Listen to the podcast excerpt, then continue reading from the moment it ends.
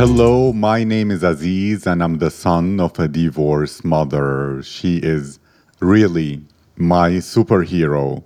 That's why it's important for me to support women to share their uniqueness, their personalities, perspectives, and emotions about this world. In these difficult times in human history, we need to bring the people of the world together.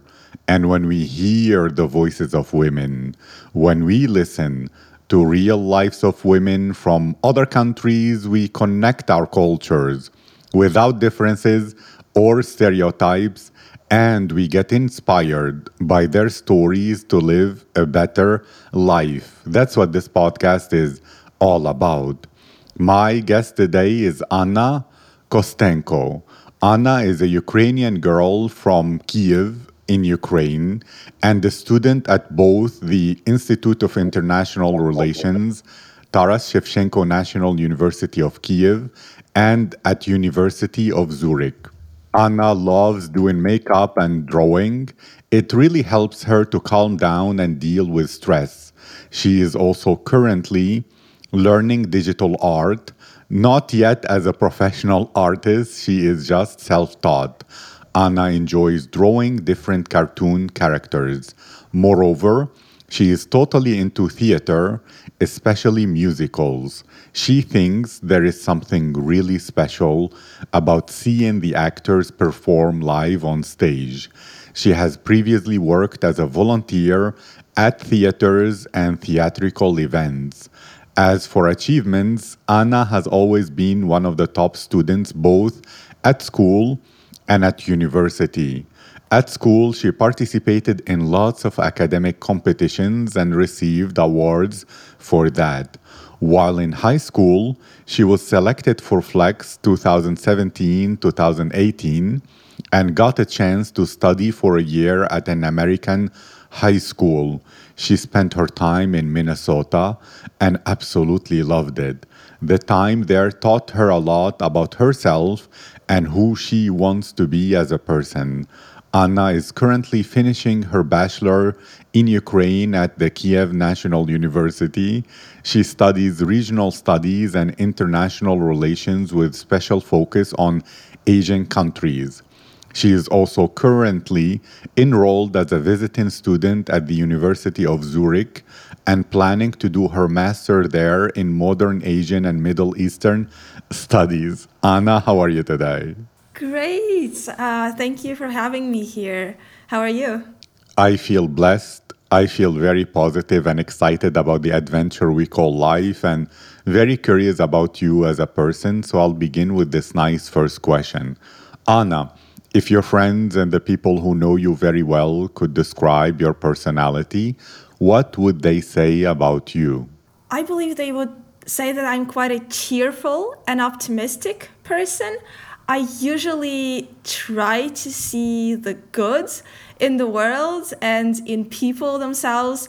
I try to be really kind and open to people, but sometimes behind this whole cheerfulness uh, hides this real straightforwardness. So uh, sometimes I might say quite harsh things or like answer really honestly about the questions in the moments people would not expect. So my friends kind of learned to live with that, knowing that I was not trying to be mean to them and that I love them. It's just. Um, me expressing my own opinion. And uh, yeah, I have yet to learn how to do that in the most perfect and the most kind way. But I don't know, I think something like that. Thank you. That's a surprising answer because it's very unexpected from a student related to diplomacy to not be diplomatic in that way. Thank you. You said you're cheerful and optimistic. I'm curious about that because I know the natural tendency of the human brain is to be negative. So, how did you cultivate, develop uh, the optimism? What makes you believe that things are always okay? Is it a spiritual faith? Is it uh, you working on yourself because you were depressed at some point? Or how uh, did you achieve this state of mind? So, I think it, it has really nothing to do with faith or spirituality. It's the way I was brought up. My mom, she has a really optimistic thinking and she's like a real life optimist. She sees the best in the world all the time. And I kind of was always inspired by her and of course as like a young person and as a teenager you deal with a lot of stress with a lot of challenges and problems and you like have to keep going and find the good somehow and like my mom always taught me that everything will turn up as it's supposed to be and everything leads to the good things and you know what i've experienced that in my life and I believe that with some positive energy, you know, you attract positive things and positive people around you, and that makes you happy. Thank you. I agree 100%. And it seems to me that relationships and human connection are very important for you. So I will ask how was February 24th for you? Because it caused you in many ways to be away from your friends, the people you know somehow, and to lose some of those connections. Did you believe it? That the invasion was happening? Did you not believe it? What did you think? How were your emotions? And how did you change as a girl from that moment till today?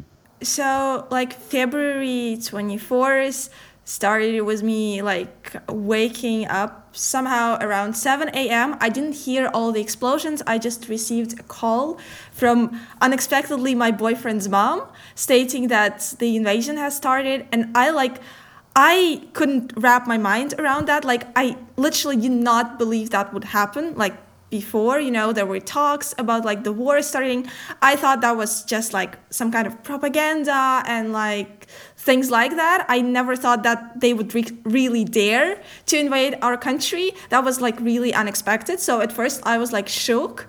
And then i started reading the news ran to my parents and i was just like what so did the war really start and uh, my dad was like uh, you have to get ready. And then, um, so like first two days we spent in Kiev, and then like there was like 25th was uh, when Russians almost got into Kiev, and so my dad's decision was to leave uh, the city. And uh, then we fled to like western Ukraine, and we spent there like next two months, I think. And that's when I started, um, yeah, thinking about going abroad and like doing a semester abroad. We didn't expect then that it would take that long and we'll have to like actually stay abroad for a long time. We thought that would like be three months or something and we'll come back. And um, as for the human connections, uh, all of my friends, like except for my boyfriend, um, stayed uh, in Ukraine and they are all in Kiev. And uh, I am really stressed about the fact that I'm not with them because uh, I'm like the person for having a few close friends around me, but like I really cherish the connections uh, with these people and like i really love spending time with them. And we were planning actually like on the weekend of the 26th 27th of february like our usual gathering. And that hit me really hard that we never have been able to come together since then and um, I, I've seen them. I've came back uh, to Ukraine for like uh, a week, and I have seen my friends, but I still I still really miss them, and like I'm really glad they're doing okay and they're living their lives. But like I wish I could be there living with them, not like abroad. I understand 100%, and all I can say is Slava Ukraini. Heroям Slava. Thank you. And how was adapting to Zurich? How was adapting to Switzerland, especially that the culture is different from Ukraine and you didn't like it wasn't your big dream, you didn't prepare for it. So, that adaptation to a new culture, how do you take care of your health, of your mental health, physical health, and keep yourself okay in Switzerland? So, I'm I had the experience of adapting to a new culture while being in the United States. And that taught me some lessons about like acceptance and tolerance towards how people are and that they are and could be different from what the Ukrainians are and how we see the world. So I didn't have that many problems with adapting to Switzerland as I already knew how it is done. But um, Switzerland is quite a special country, you know, even in inside of Europe. They have a special culture there. They're not a part of European Union. They're open but not too open. They are Western but not too uh, pro-Western, right? They are trying to be more neutral. So it's quite a difficult thing dealing here with that politically. You know, as a Ukrainian, you expect people to be supportive. You want like the Western countries to be united front against Russia, and Swiss people are usually more like you know back from it. They're like we cherish our neutrality. We do not want to get involved too much. Of course, we do support Ukraine, but we will not do it is in huge amounts as the USA and the EU does. And you know, it's and as a student here of a political science, it's quite like a journey to get adapted and not to get furious about like the position of these people as you wish them to be more harsh towards Russia and towards all the situation. But um, somehow uh, I feel like I did really have problems with mental health here more because as you said it was never my dream to go abroad like after the the US experience I love the US don't do not understand me wrong I love the US but like I realized I want to spend my life in Ukraine and I was planning my whole life in Ukraine, in Kiev. Like I knew it was my dream to live in my country. And then like the moment of having to leave the country where I did not really wish for it. I did not wish even for like a semester abroad, like Erasmus program or whatever. I was not planning on doing it. It was just like the necessity to do that as I wanted a good education. And somehow like I, I had trouble with that. Now I think I've come to peace with that because like it's my goal right to get a good education to be useful to the world to help people to have my own place, to not be a burden for anyone, whatever. So, and University of Zurich has been so kind to offer like the opportunity to further my education and to further my knowledge of like the Asian countries and political science and international relations. And um, I think it's a great opportunity, and I just do not want to miss it because uh, it's just great. I'm so happy for you, and I'm happy all about that. And to know you also from other sides, you love makeup. That's one of the things you're interested in. Why is it interesting for you? Is it an emotion that it gives you? Is it a freedom? Is it creativity? Like when you create or put on different makeups, is it like a meditation where the process makes you totally relax? Or can you describe your relationship and love and interest in makeup? Yeah, so it does really help me, you know, to get ready for my day, to keep my emotions together, to put my feelings together, to get ready for how I want to feel during the day. I do not feel the necessity to wear makeup, you know, because I do not think I'm beautiful without it. I do believe I can go out without makeup and I feel absolutely beautiful and gorgeous. I just love spending time on like creating my face. I really enjoy like accentuating some features, thinking how I could look differently if I wish to, but I do not want to like change my face really. But I wish to see how how different colors work with my face, how different styles work with my face, how unusual it could get, and how interesting I could look. And you know it's it's sometimes about like turning heads right?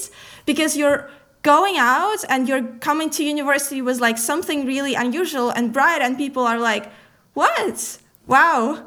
Do you think you could do that And um, I think it's really interesting just to express yourself with makeup, but and at the same time, it really helps me to calm down and to I, I love the process of like creating something on my face or someone else's face. I love the process of creation as itself. I think it really helps me concentrate. And um, yeah, I just think it's it's something really special to be able to do that. And I'm always like self-taught. I never did any courses. I just like look at things and I like to explore myself. I don't want to be taught. I want to explore it myself, how I see it. If it's wrong or right, I want to make my own mistakes and figure it out what works for me personally. I love that attitude. I really encourage it. I had another question, but then I have two. So I'll tell them, and I hope it's not really like uh, too much or too overwhelming. The first is how do you express your creativity and ability to create in regional studies and Asian studies? Because some people might think, well, how is that creative? That's one. But secondarily, a lot of women are not comfortable with making mistakes and they stay in their comfort zone because they worry oh if i make a mistake i'm a bad person and my parents will hate me my everybody will think i'm bad so, what is your advice for them so that they enjoy the process of making mistakes as part of the journey? So, the two things how do you express your creativity in your studies and uh, in your education? And second, advice for women about being comfortable making mistakes.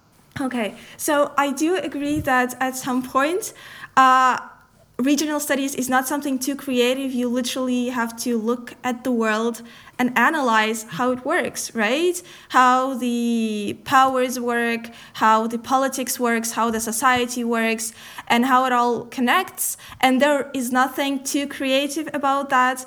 But like I use creativity in my studies as, for example, as I said, for concentration, instead of writing notes for my classes, I usually would sit and listen to what the teacher or the professor is saying. And at the same time i would concentrate my energy on drawing something on like doodling something uh, creating some characters or what, whatever. And that helps me listen to what and like listen to what my professor is saying and to understand what they're saying. And at the same time concentrate my energy on something i enjoy and another thing, how I do that, you know, in the process of studying, you do have to do presentations. And I absolutely love presentations. I would spend like hours and hours doing my PowerPoint presentations, learning how to the tools to make them more beautiful, more creative, and at the same time professional. And I really enjoy this too, although it like takes me way too much time in comparison to my group mates. But I think I enjoy looking at my presentation and be like, hey, I think it looks uh, good enough and professional enough, and I think it draws attention to the right points and it accentuates what I'm telling. Because, like, I love performing and telling people about my passions, about things that I love. So I think this is something I could use in my studies as like some creative parts I could use in my studies. And then as for your second question about like the mistakes and the advice, I think the first thing uh, anyone could do to feel okay with making mistakes is accept who they are and how they are. It's about accepting yourself, about accepting your faults, your faulty features, uh, some imperfections that you have and not try to you know jump over your head to be the most perfect and to create the most perfect image you know like i all i knew i know i haven't always been a good friend to the people i love but i I try to, I'm not, I'm sorry about that, and I'm not blaming myself for that. I just did not see that then. And what I can do is just to make it better in the future. And the same with any mistake. Any mistake is worth making just to improve yourself in the future. But you just have to accept the fact that you are allowed to be not perfect, right? I agree 100%. Thank you, Anna, for this wise answer. And I'm also curious more about you. You said before the invasion, you had a plan for your life to live in Kiev, to have your whole future there. What was the plan, if you can share it? And how did it change now after the invasion and the whole situation becoming more chaotic? So, how did you adapt it? What is your vision and the way that you think? Okay. Um, well, so I was definitely planning to do my master's and do my master's like in regional studies, just follow my home university and uh, continue with regional studies with the special focus on Asian studies. And um, yeah, that was basically my plan. I I never thought about like a real job that I wish to have. I knew I would not work in diplomacy or anything connected with politics. I just uh, think it's it's too harsh. I do not want to get involved with those power struggles, with corruption and like these things. I just want to keep myself, you know, more clean of it, more uh, more like private sphere, more helping people than like uh, involved into real politics of the world.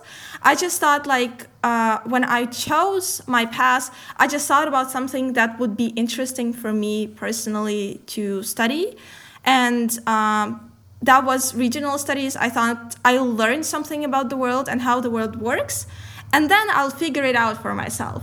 I still do not have like the perfect idea of who exactly I'm gonna be. I might be like an analyst. Uh, researcher of the Asian region. I might be a person working for like some private company wishing to work with Asian customers, right? As I learn more about their culture. So I could better communicate with them or i could be i'd love to be a translator for like uh, languages i'm i'm think i'm studying now chinese but i'm thinking for my masters of studying also japanese and so that could give me an opportunity to be a translator for like Ukrainian companies that wish to work in the Asian market, right? And wish to explore that region and I could help with that. I was I was also kind of thinking about doing theater and like international relations and theater, like helping Ukrainian theaters explore like the different markets of the world like expand uh, take their performances abroad. So like i have a lot of different interests. I'm not really sure yet where exactly i will put them but i'm definitely sure that after i finish my master's in zurich and hopefully the war would come to an end then and i'll come back to kiev and figure it out like how i could be helpful to my country and my people without being directly involved into politics Thank you for that answer. And I notice you're mentioning theater again and again. I know it's a big love for you, and you feel that when there are performance of performers on the stage live, it's magical. What is that for you? Are you an empath and you can feel the energy of the actors? Is it you love the attention and that's why you said when you're turning heads with makeup, it's a similar feeling to having the attention of the whole room when you're an actress in a theater play? Or how is and what is the loveliest, most interesting thing for you about theater? I think the most wonderful thing about theater is like this connection between the audience and the actor. This is something you never get in the movies, right? Because in the movies, you come and watch people pre recorded with like some special effects, but there is some special bond that the actors create with their audience. And you know, the most wonderful thing is even if you get to see the same play or musical twice, it will never ever be the same. If you rewatch a movie, the movie will always stay the same unless you get like director's cut to the movie, right? But if you go to see a live performance, at any moment can something happen on stage and the actors will have to improvise and some interaction with the audience that will change the plot a little bit. Some character will create some new line, some, I don't know, some stumble on the stage will create some new scene that has never been in the previous moments. And yeah, I think I, I just love performing as as a person, I think I'm quite expressive and I love making like this bonds with people in this way. So I feel quite comfortable on stage. I will not say I'm a great actress. No, I'm not. I'm just I'm learning a little bit, but I think theater gives us something really special and people uh, tend like modern teenagers and young people tend not to appreciate it as it's not covered with so many beautiful special effects as the movies do but uh, there is something intimate about theater that there does doesn't exist anywhere else Thank you. You mentioned the importance of connection, and you spoke before about how you prefer to have a few deep friends rather than many. What is the meaning of connection for you? How does it develop, and how do you experience it? Imagine those teenage or younger generations who are only interested in movies and maybe they don't have friends in real life. It's all through Instagram and social media. So, how can you communicate to them? How do you experience that connection? Why is it so beautiful? And how does it develop? Like your thoughts about it as if you're defining it from the dictionary of Anna. you know, people are by their nature social, right? And we seek human connections. I think uh, if you have people around you who care about you, it really helps you develop. It pushes you to go further as these people are supportive of you. You can always share your achievements with them and they'll be like, hey, I know you're great and you can keep doing that. And this is something really important, at least for me, to keep going because you feel appreciated. You feel that people care about you. You can always share your emotions with them, your feelings, your trouble with, with them. Uh, I think it's really important that you build trust with people. You can never ever trust a person online, right? You never really know them. It takes years and years of human connection, of real life interactions to actually get to know the person. And like every person is their own whole universe. And we're always changing. We're always changing, constantly changing. And uh, that human connection helps you to see who people around you are helps to develop yourself helps to you to create yourself helps you to see the world as a better place because you start believing in the good of people as people around you actually care. They are not just strangers replying to your texts or even strangers that you text and tell about your experiences and they're like like they are people who actually respond.